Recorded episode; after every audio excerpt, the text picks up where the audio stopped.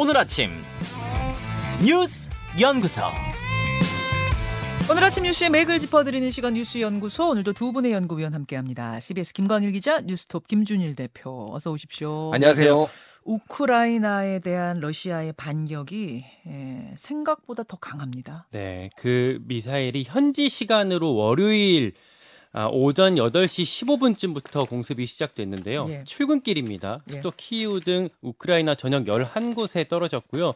미사일이 한 에, 7, 80발 정도가 지금 떨어졌는데 우크라이나군은 그 중에서 41발을 격추했다고 밝히긴 했어요. 그러나 어, 최소 14명이 숨지고 100여 명이 다쳤다 이렇게 어, 외신에서 보도가 되고 있고요. 예. 어, 민간 시설이 파괴돼서 전기와 수도 공급이 끊겼다 이렇게 전해지고 있습니다. 예, 예. 그 현지에 삼성전자 법인이 있는데 그 법인이 입주한 건물도 근처에 미사일이 떨어지면서 크게 부서졌어요. 음. 다만 뭐 어, 우리 주재원들이 지금 이미 빠져나간 상태였고 인명 피해는 없는 것으로 알려지고 있습니다. 그러니까 지금 삼성전자 법인이 있는 곳이라는 걸 들어도 여러분 아시겠지만 어디 외곽을 친 게 아니라 많이들 출근하는 그 중심가를 네. 쳤다는 얘기예요. 네. 미사일이.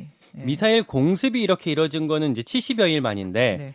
특히 그 크림대교 그러니까 아, 우크라이나 남부에 있는 크림반도랑 러시아 본토를 연결한 게 이제 크림 대교인데 네. 이 여기서 이제 폭발 사고가 발생해서 일부가 무너진 지 이틀 만에 음. 아, 이런 공습이 이루어졌습니다. 푸틴의 자존심. 네. 수조원이 들어간 그 크림 대교가 무너지는 꼴은 우리가 볼 수 없다. 뭐 이런 보복이에요 지금. 러시아가 그 아, 테러의 배후로 우크라이나를 지목한 상태고요. 어, 푸틴 대통령이 고정밀 미사일 공격을 이번에 감행했다라면서 이제 그 보복성을 인정하기도 했습니다. 예 예. 우크라이나 측에서 역시 바로 반발했어요. 예. 우리는 복수할 거다 이렇게 격앙된 반응을 나타냈고요.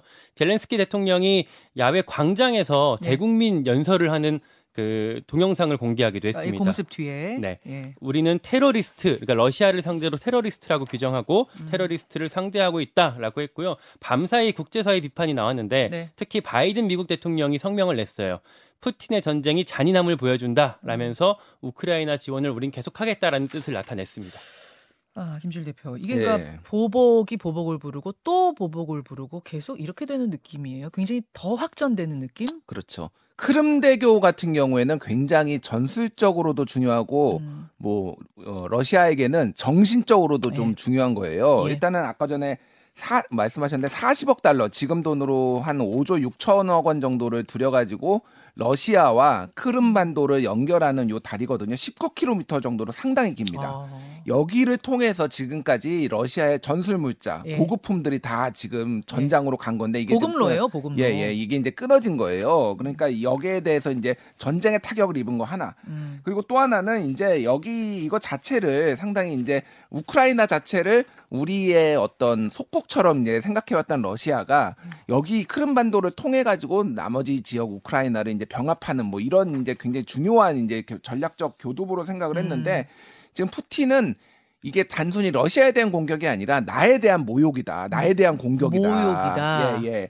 CNN 모스크바 지국장에 지낸 질 도어티 기자가 이제 그렇게 분석을 했어요. 네. 그러니까 이건 개인적인 감정도 실릴 정도로 광- 굉장히 강력하게 지금 공격을 하고 있다. 근데 그 다리를 그렇게 폭파한 게 에, 우크라이나 소행이라는 건 확신하고 있는 거, 뭐 증거라도 잡은 거예요? 증거는 없죠. 증거는 없는데 주요 외신들도 다 우크라이나 뭐 음. 게릴라 부대 이런 쪽에서 한 거 아니냐 이제, 이제 추정이 되고 있고 뭐 다른 데서 굳이 네. 할 이유는 없으니까 그 추정이 뭐 아주 틀렸을 가능성은 높지 그래요. 않다라고 봐야 되는 것 같고요. 음. 최근에 지금 러시아 같은 경우에는 어 지금 새로운 총사령관을 임명을 했습니다. 음. 그래서 기존에 있던 알렉산드로 드보르니코프 장군을 해임을 하고 네. 수비로 수로비키는을 새로 총사령관을 임명했는데 세르게이 스로비킨. 예. 이 사람이 굉장히 무서운 사람이라면서요. 원래 기존에 있던 드보르니코프도 굉장히 가혹한 뭐 알레포의 도살자 뭐 이런 알레포는 이제 시리아 지역입니다. 그 정도로 이제 민간인 학살을 많이 했는데 결국은 지금 돈바스 지역이 점령이 안 되고 그러니까 예. 책임을 물어서 교체를 하고 예. 이 수로비킨 같은 경우에는 1991년에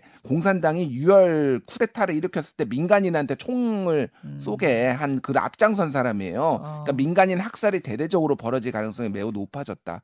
그리고 지금 전술에까지 지금 만지작거리고 있는 상황이라서 지금 어디까지 전쟁이 이어질지 모르는 아이고, 상황입니다. 그러니까요. 전술 핵 얘기까지 나오니까 이게 정말 심상치가 않아요, 김관희 음, 기자. 그러니까 러시아로서는 국면 전환을 할 어떤 그런 필요성도 있었을 거거든요. 음. 최근에 우크라이나군의 기세가 좋았어요. 루안스크 주에서도 공, 공세가 계속 있었고 네.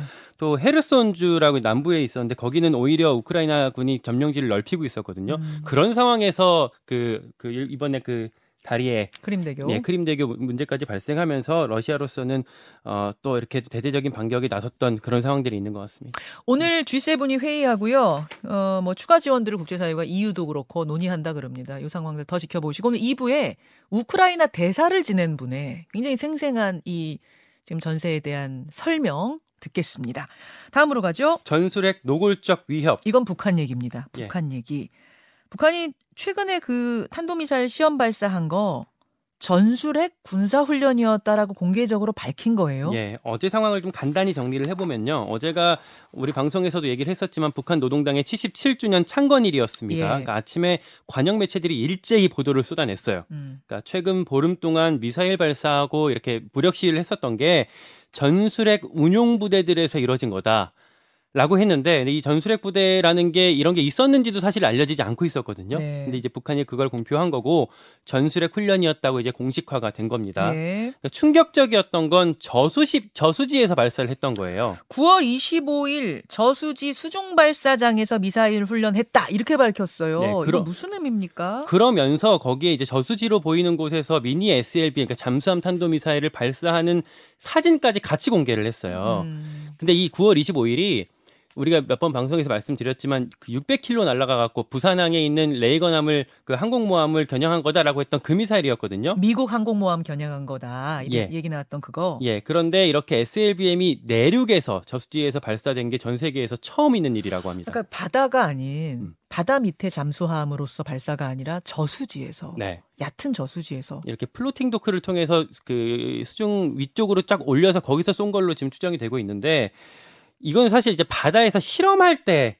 사용하긴 했지만 이게 실전에서 이용되지는 않았던 그런 방식이거든요. 어. 그러다 보니까 우리 군에서도 탐지 못했던 걸, 것 아니냐 이렇게 좀 음. 해석이 되고 있고요. 음. 또 하나가 전투기가 150대가 동시에 출격했었다 이런 얘기가 어제 북한에서 같이 나왔어요. 예, 예. 이제 10월 8일에 그렇게 했다라는 건데 그 이건 이제 북한에 있는 사실상 그 공중 전력을 한 번에 다 끌어모은 거다 이렇게 얘기가 되고 있고 음. 사실 그 이틀 전에 그러니까 10월 6일 날도 군용기 12대가 그 훈련을 했었거든요. 이거는 우리 군이 그때 공개를 했었는데 10월 8일 훈련은 공개하지 않으면서 뭐 적절성 논- 논란도 같이 제기가 되고 있습니다. 자, 김준 대표. 예. 예, 이거 어떻게 봐야 일단 됩니까? 미사일 같은 경우에는 지금 뭐 여러 가지 종류를 다 쏜 거예요. 음. 그뭐 어, 예, 죄송합니다. 그 이제 이스칸데르. 예, 예, 이스칸데르도 음, 쏘고 에- 에이테컴스 그러니까 북한판 에이테컴스도 그러니까 초대형 방사포 쏘고 예, 예, 뭐 초대형 그랬어요. 방사포 쏘니까 그런 것들을 그러니까 미사일 종류를 다 실험했다. 네. 그리고 방금 얘기했듯이 이제는 어, 물 밑에서도 쏜다라고 하면은 예전에 열차에서 쏜 적 있잖아요. 맞아요. 그러면은 이제 어느 장소에서든 우리가 옮겨가면서 쏠 수 있다라는 게다가 거고. 시간도 다양하게 뭐 새벽에 예. 쐈다 언제 쐈다 9일에는 1시 새벽 1시 48분에 쐈거든요. 네. 그 전에는 오전 6시부터 9시까지만 쐈는데 이제 새벽에도 쏠 수 있다라는 거는 또 우리가 현무 음. 낙탄 사고 있었죠. 현무 2 낙탄 사고가 있었는데 밤에 우리 잘 쏠 수 있어. 예. 너희 막을 수 있어? 예. 그래서 이제 한국판 kill chain이 지금 막는 것이 굉장히 어려워졌다라는 거고. 그 현무 two 쐈던 쐈다가 낙탄 사고 난 그 시점에 쏜 거죠. 딱 네. 맞춰가지고 보란 듯이 네. 그러니까 언제 어디서든 어떤 포든 쏜다 이걸 음. 지금 과시하고 있는 거예요. 그렇죠. 그러면 이제 이게 전술핵 무기, 전술핵이라고 하는 거는 보통 핵탄두가 1톤 이하로 하는 건데 이미 전문가들은 북한이 이미 500kg 이하로 지금 제작한 것으로 보고 음. 있어요. 그렇다고 본다라면은 거의 이제 전술핵 핵실험만 남았다 이렇게 봐야 될 것 같습니다. 자 여기까지 일단 보고 김광일 기자. 예.